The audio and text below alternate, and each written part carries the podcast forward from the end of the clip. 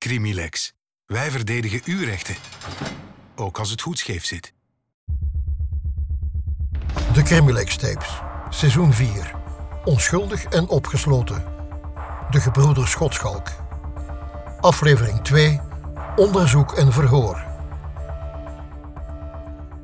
In de vorige aflevering hoorde je hoe Stefan Lespineux onder hypnose verklaarde dat er bij het ongeval waarin zijn neef verongelukte en hij zelf zwaar gewond raakte, een auto betrokken was. Een auto waar drie mannen in zaten. Wie waren die drie mannen? En op welke manier waren zij betrokken bij dit dodelijk ongeval? In deze aflevering luisteren we naar het verhaal van de gebroeders Schotschalk en hoe ze door een slecht gevoerd onderzoek en wilde beschuldigingen verstrikt raakten in een moordzaak. Zoals in veel zaken kwam de doorbraak vanuit een onverwachte hoek. Een kennis van de zussen Boulanger, de moeders van de slachtoffers van het ongeval, hoorde een gesprek op de trein. Een meisje dat opstapte in het station van Ans vertelde luidruchtig over haar ingewikkelde leventje. Ze vertelde hoe ze door een rechter in een jeugdinstelling geplaatst werd omdat ze als kind regelmatig van huis wegliep. Haar leven was een soap en alle passagiers werden meegezogen in haar verhaal. Ze vertelde hoe ze op een dag bezoek kreeg in de jeugdinstelling van haar gewelddadige ex-vriendje waarmee ze tot de vorige zomer iets mee had. En wat die haar toen vertelde, raad je nooit.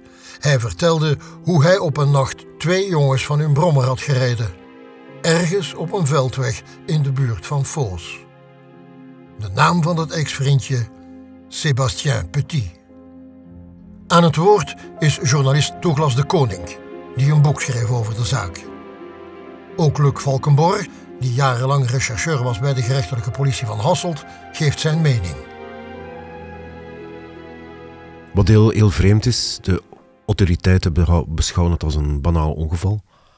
Maar de Rijkswacht doet gewoon zijn werk en die gaat ehm, bij de familie van de slachtoffer een keer vragen van uh, was er iets speciaals aan de hand? Weet, is, valt er iets... Die stellen heel standaard vragen en er komt heel snel toch iets naar boven. Ehm, dat is dat zowel het, het, het liefje van het slachtoffer, uh, de moeder van het liefje van het slachtoffer, die gaan allemaal zeggen van ja, maar um, Sebastian Welch die, die, die zat in een heel moeilijke situatie. Die, die leefde in een conflict. Ze gaan er ook meteen hun naam, namen op plakken.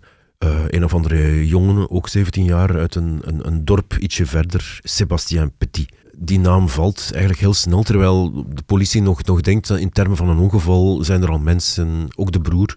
De broer, die wordt, dus Olivier Welch, dus de broer van het dodelijke slachtoffer, die komt in het dossier niet rechtstreeks voor, maar wat je ziet is dat hij zijn eigen privéonderzoek start. En die gaat in de buurt met zijn brommertje rondrijden, die gaat mensen aanspreken.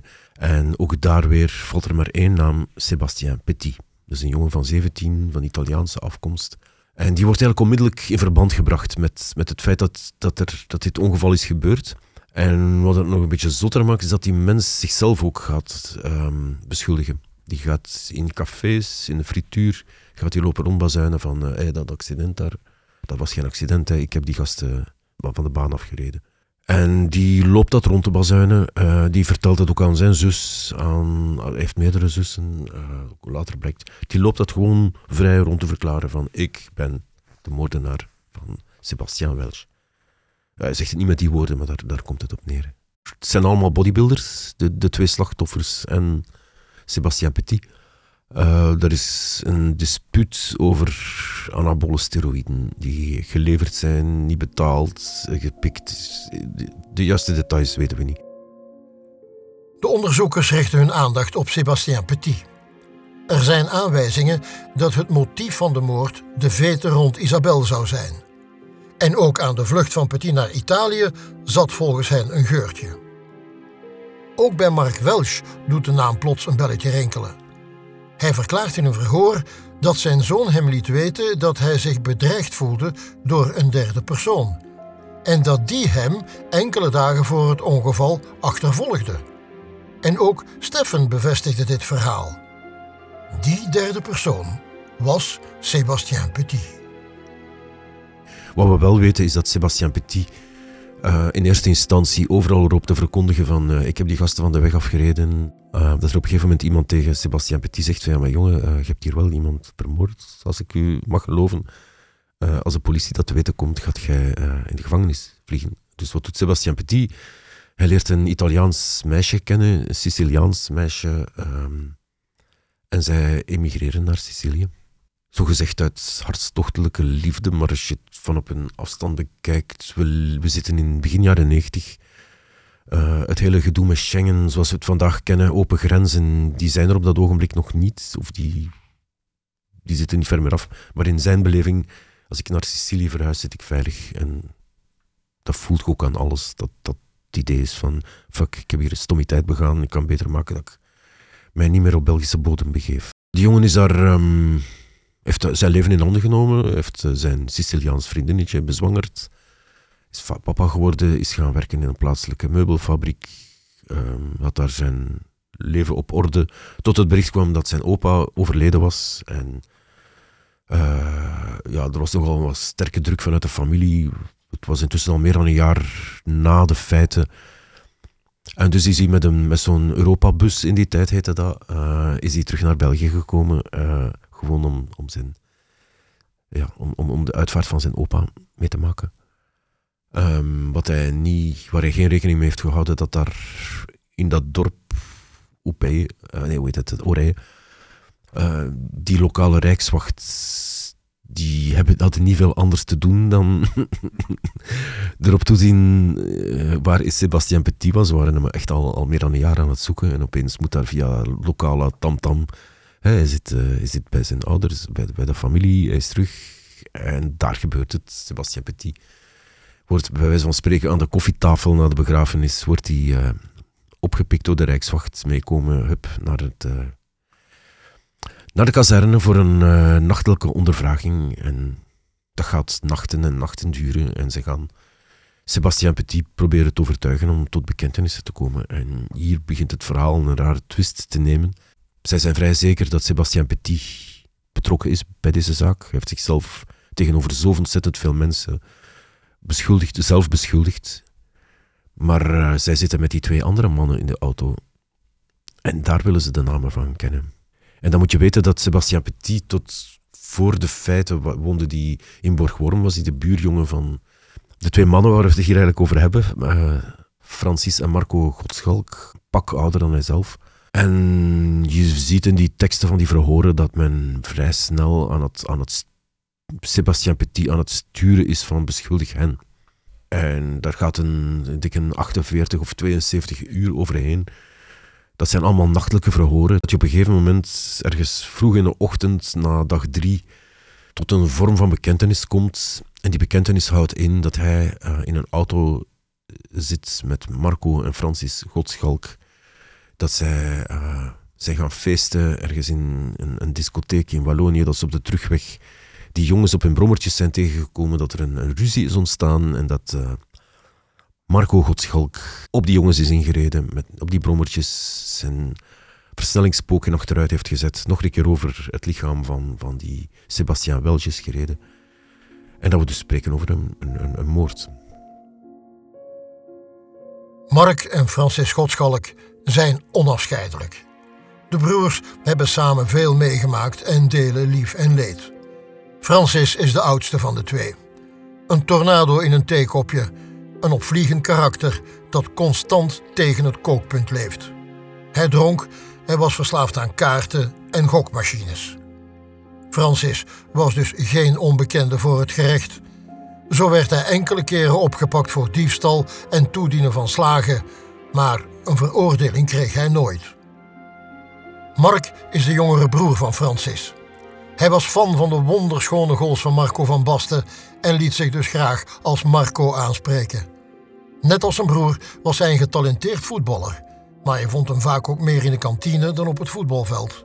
Marco en Francis hebben niet zoveel gewerkt in hun leven. Die hebben, ik weet niet of je dat verhaal herinnert, de Berlemont, het gebouw, dat zat vol als best men had daar ooit goedkope werkkrachten nodig om daar een gezondheid op te offeren, om daar asbest... Dat is een van de jobs die ze ooit gedaan hebben.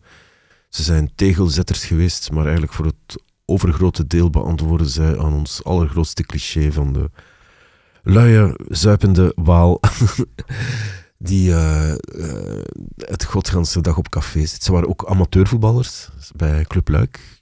Frans, zowel Francis als Marco zijn ooit een grote toekomst als potentiële profvoetballer voorgespiegeld, maar alcohol heeft, is daar in de weg komen te zitten. Ja, ze zijn echt, ze zijn echt niks nutten. Um, als je, hen, als, je, als je hen dat zelf vraagt, dan gaan zij het niet verbloemen. Zij zeggen, ja, wij zijn gewoon niks nutten. Uh, wat wij deden was uh, met ons vader gaan vissen in de vijver, de visjes terug in het water gooien, uh, pintjes drinken en één keer in de week gaan shotten. Dat was hun leven. De broers waren gewoon de buurjongens van uh, Sébastien Petit in Borgworm. Je moet u dat voorstellen, een sociale woonwijk zoals je die kent uit de films van de broers Dardenne. Ik heb er nooit mee kunnen praten. Maar als ik mij baseer op hetgeen dat er geschreven staat, ja, dan zijn dat mensen die niet erg hoog op de sociale ladder staan, die hun leven bestaat uit drank, gokspelen en niet werken. Um, waarschijnlijk ook geen hoge IQ hebben, ik weet het niet. Maar alleszins weinig realiteit, uh, besef van realiteit. Want als ik lees hoe dat zij zich gedragen hebben op dat Sissenhof, ja, daar stond het middenpunt van de belangstelling. Daar heeft iedereen met hun gelachen, maar daar zijn ook hun geloofwaardigheid kwijt. Ik denk dat ze koppig zijn, een heel hoog eergevoel hebben en zeker broederliefde. Want als men um, zelfs weigert te voetballen in de ploeg waarin ze alle twee spelen, als een van beiden niet mag spelen, ja, dan gaan die voor elkaar door het vuur. En dan zie ik ook, heb ik ook gelezen, dat er nadien men gevraagd heeft om tot schuldinzicht te komen.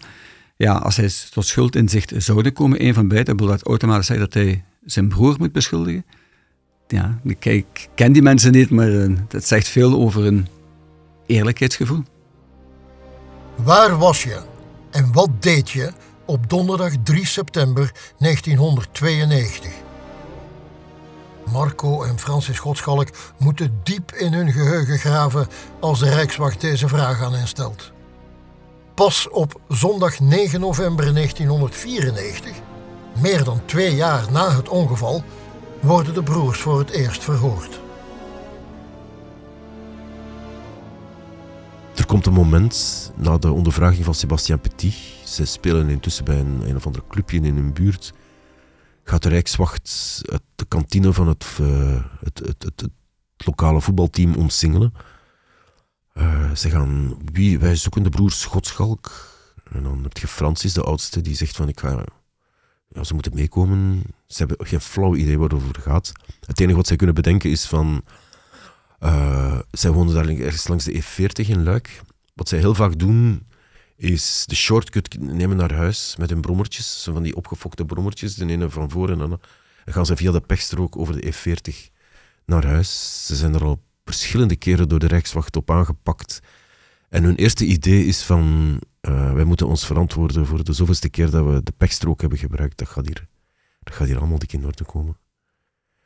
En zo komen zij uiteindelijk in een verhoorlokaal terecht en wordt hen, wordt hen de vraag gesteld Waar was u en wat deed u op 3 september 1992 tussen half negen en negen uur? We zijn intussen bijna twee jaar verder. Zij, weten het niet. We leven in een tijd zonder, zonder gsm's, zonder e-mail, uh, zonder alle mogelijke technologische dingen die, die vandaag voor ons heel gewoon zijn, die ons toelaten om het een beetje te, te situeren. wat was ik toen die dag aan doen? Voor hen, zij, zij hebben geen idee. Het enige wat gebeurt tijdens het verhoor van Marco, de jongere broer, is dat hij vraagt van, ja, maar wat voor een dag was dat? Uh, eh, 3 september 1992. En de politie zegt, ja, dat was een donderdagavond. Ah, zegt Marco, dan waren wij aan, aan, het trainen. Wij speelden toen bij een voetbalclubje OC Avance. En dan donderdag om tussen 8 en 9 hadden wij training. Uh, ik denk dat wij aan het trainen waren. En die, die, die ondervragingen gebeuren allemaal s'nachts. Dat begint om tien uur, dat duurt tot twee, drie uur in de ochtend. En die verhoorteksten, dat is heel grappig. Allee, ik, grappig is het eigenlijk niet, maar die eindigen allemaal met een verklaring waarin dat de verdachte of de ondervraagde zegt: Ik heb geen behoefte aan een arts. Je kunt u dat vragen waarom zou iemand moeten zeggen aan uh, wij zitten hier ook gewoon in een ruimte, uh, jullie stellen vragen, ik probeer te antwoorden. Er is geen enkele reden waarop ik zou moeten zeggen van ik heb geen behoefte aan een arts.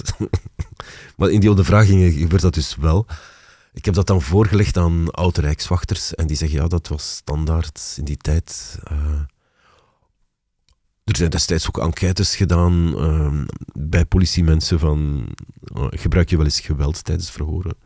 Er komen echt, als je dat met de blik van vandaag bekijkt, hallucinante cijfers naar hoe, hoeveel geweld er vroeger werd gebruikt tijdens ondervragingen. En dat lijkt ook hier het geval te zijn geweest tijdens de ondervragingen van Sébastien Petit. De verhoren die de Rijkswacht afnam tijdens dit onderzoek vertonen enkele opmerkelijke details. Zo werden verdachten vaak s'nachts ondervraagd. En stond er onderaan het verslag het zinnetje: Ik bevestig dat ik geen arts nodig heb. Douglas de Koning insinueert in zijn boek dat de verhoren wel eens onmenselijk of onrechtmatig werden afgenomen. Luc Valkenborg zat jarenlang aan de andere kant van de verhoortafel. Hij vertelt ons hoe een verhoor eraan toe ging, hoe hij probeerde om de waarheid te achterhalen en geeft zijn mening over de verhoortechnieken in deze zaak. Een verhoor in de jaren 90. Um, de politiemensen waren niet opgeleid, specifiek om verhoren te doen. Iedereen deed lukraak wat hij wilde of zij wilde. Maar ik kan misschien over mijn eigen spreken. In 1989 heeft men bij ons een moordteam opgericht op vrijwillige basis. Ik heb daar de leiding over gekregen en ik heb dat gedaan gedurende 11 jaar. En we hadden een aantal vrijwilligers die eigenlijk 24 uur per dag, 7 dagen per week stand-by waren op vrijwillige basis om, als er een moordzaak begon, om daaraan mee te doen. En heel snel werd duidelijk dat iedereen, dat we specialiteiten nodig hebben in elk onderzoek.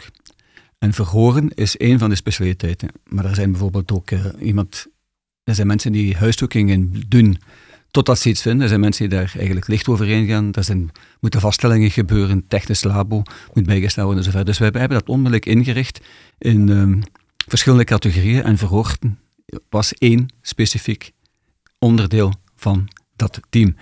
Um, als je dan ziet, een verhoor, je moet altijd trachten een verdachte het vertrouwen te winnen. Daar start het mee.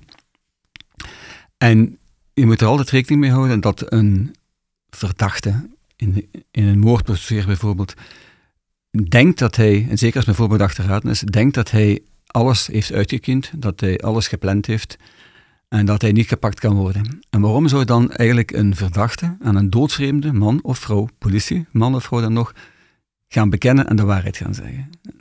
Eigenlijk is dat niet logisch. Dus um, wat moet je doen? Ja, vertrouwen winnen, um, met persoon meepraten, zeggen dat je hem begrijpt of haar begrijpt.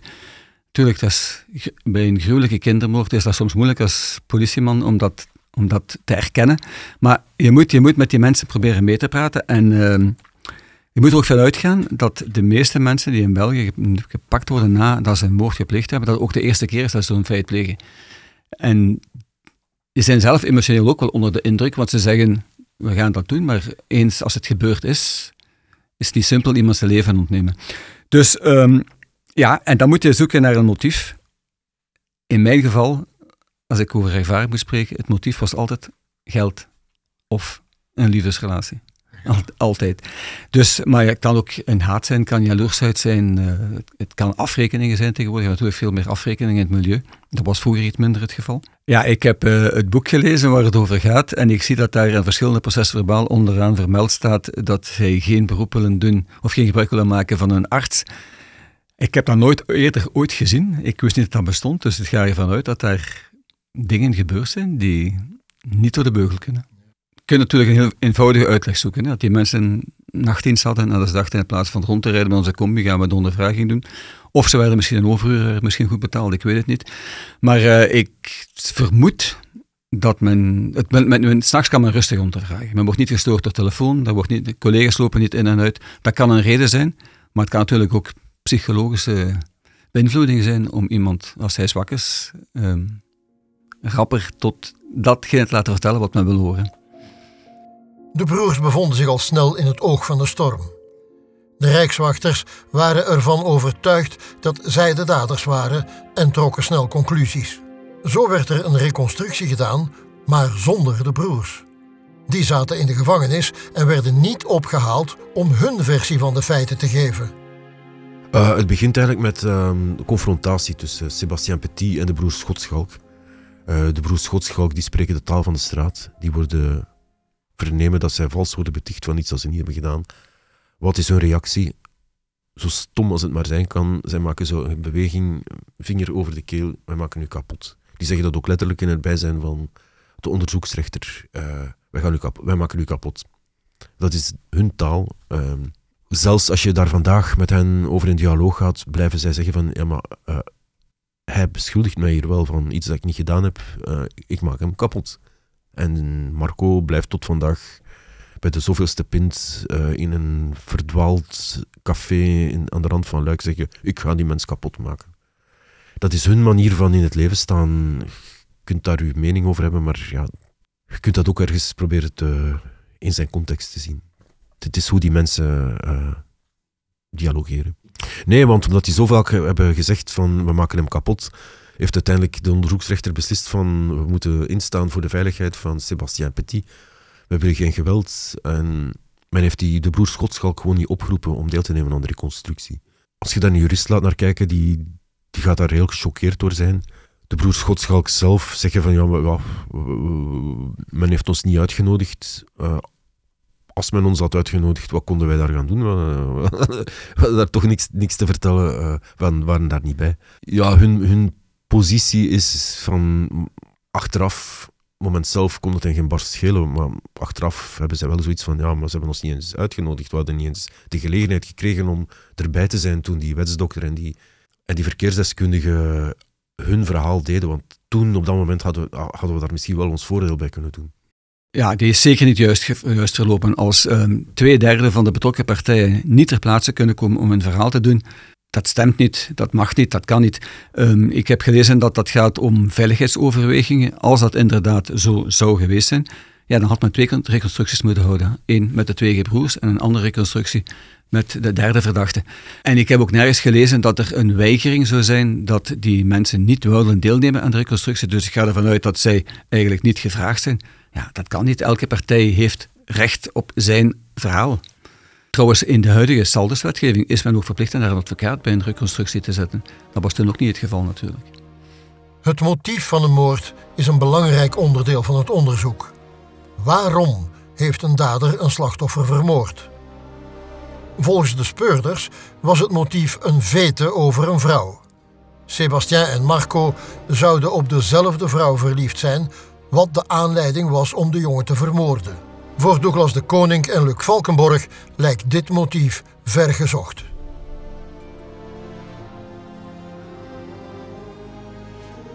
Ik heb in de voorbereiding voor het boek heel lang zitten spreken met, met een journaliste van La Meuse, die het proces gevolgd heeft.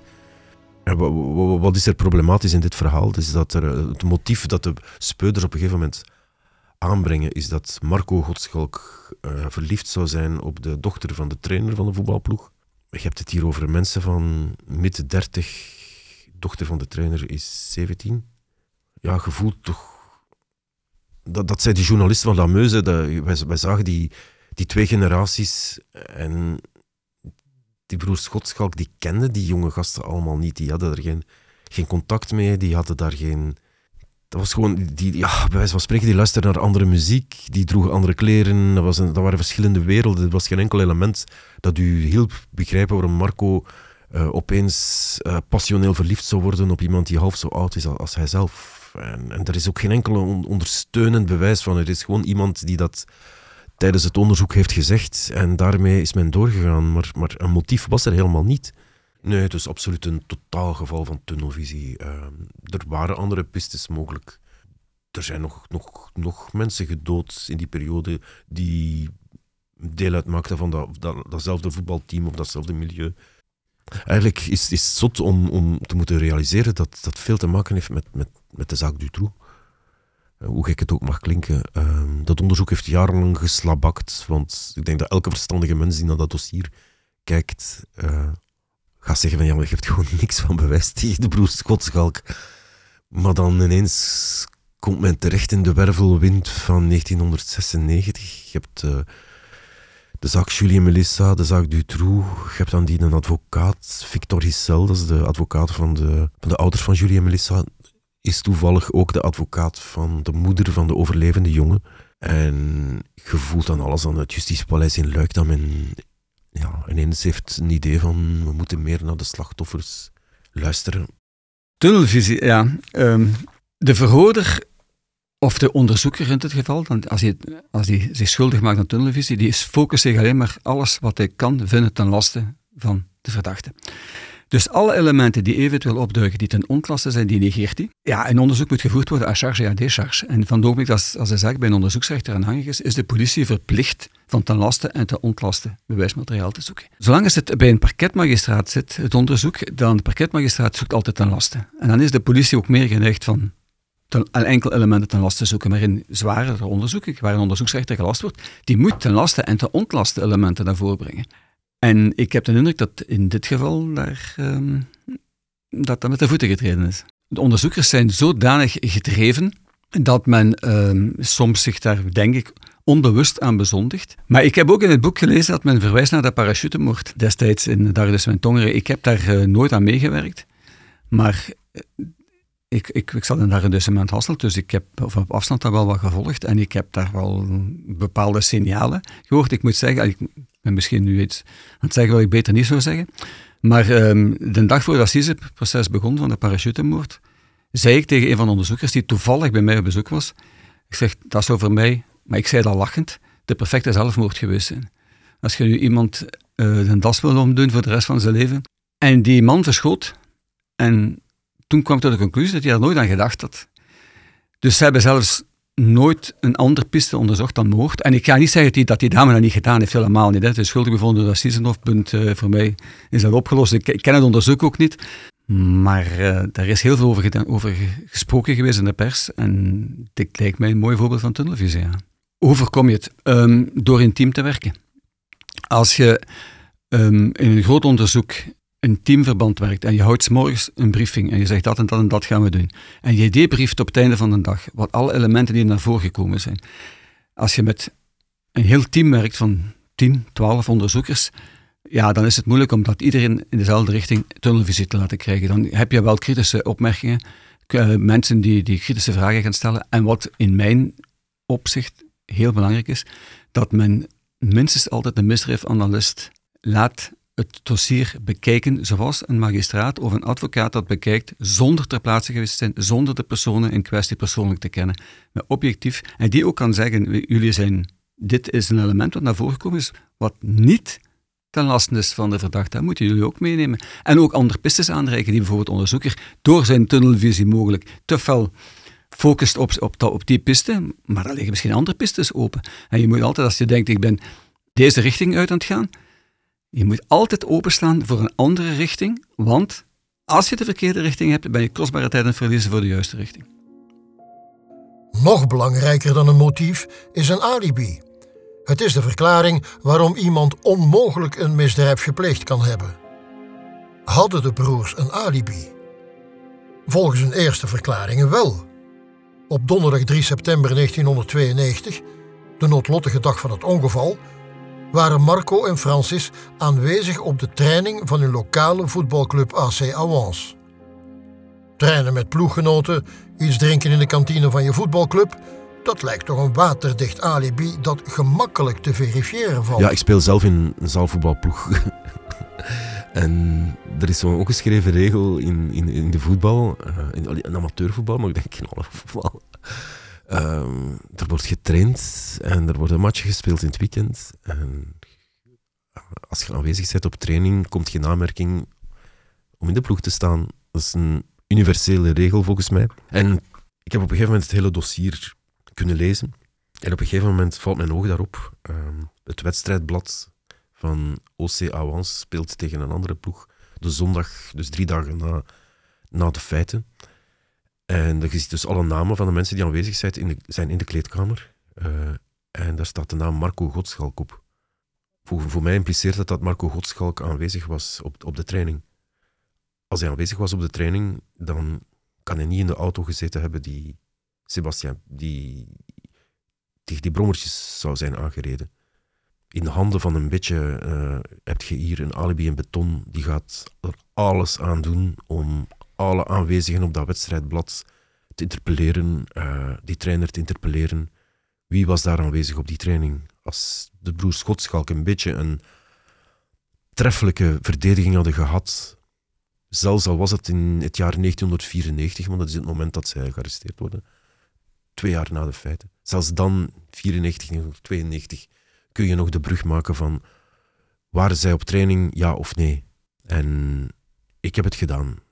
Ik heb zelf spelers gaan bellen, schrijven, ehm, gaan zoeken. Er zijn wel degelijk mensen die zich die periode kunnen herinneren. Er is onder andere een, een, een koppel, een, een, een man en een vrouw, die die avond elkaar ontmoeten, die uh, verliefd worden op elkaar, die zich perfect de avond van de training kunnen reconstrueren. Op het moment dat de telefoon binnenkomt van er is een ongeval gebeurd daar en de libero, dus de broer van het slachtoffer, die op zijn brommerke springt en naar daar gaat, die dat allemaal kunnen reconstrueren. Uh, de broers Schotschalk waren aanwezig op de training. Zij hadden een alibi in beton. Dat verklaart ook waarom Marco uh, op het wedstrijdblad staat. Zij waren niet. Er is ook nog een, het van Sebastian Petit wordt er ook nog een dansing in Hanuit bij betrokken. Uh, waar ze zich zouden hebben bezat, waarna dat ze met dat autootje naar daar zijn gereden. Je kunt gewoon naar die dansing gaan. Het is vandaag geen dansing meer, maar ik heb, ik heb de uitbater teruggevonden. Gewoon van, hoe laat ging jij open? Uh, een dansing begin jaren 90. En dan zegt hij, ja, om acht uur deden wij de bar open. Tegen negen uur begon dat eerste volk toe te komen. Het klopte chronologisch totaal niet. En hij zei, ja, die, die, die dansing was ook gesloten die, die avond. Uh, dus ja, met een beetje serieuze verdediging hadden zij zelfs, was er zelfs nooit een proces moeten komen. Maar de, het hele probleem met de broers Schotschalk is dat zij geconfronteerd werden met een absurde betichting. Zij vonden die zo absurd dat zij zelfs de moeite niet namen om zich te verdedigen.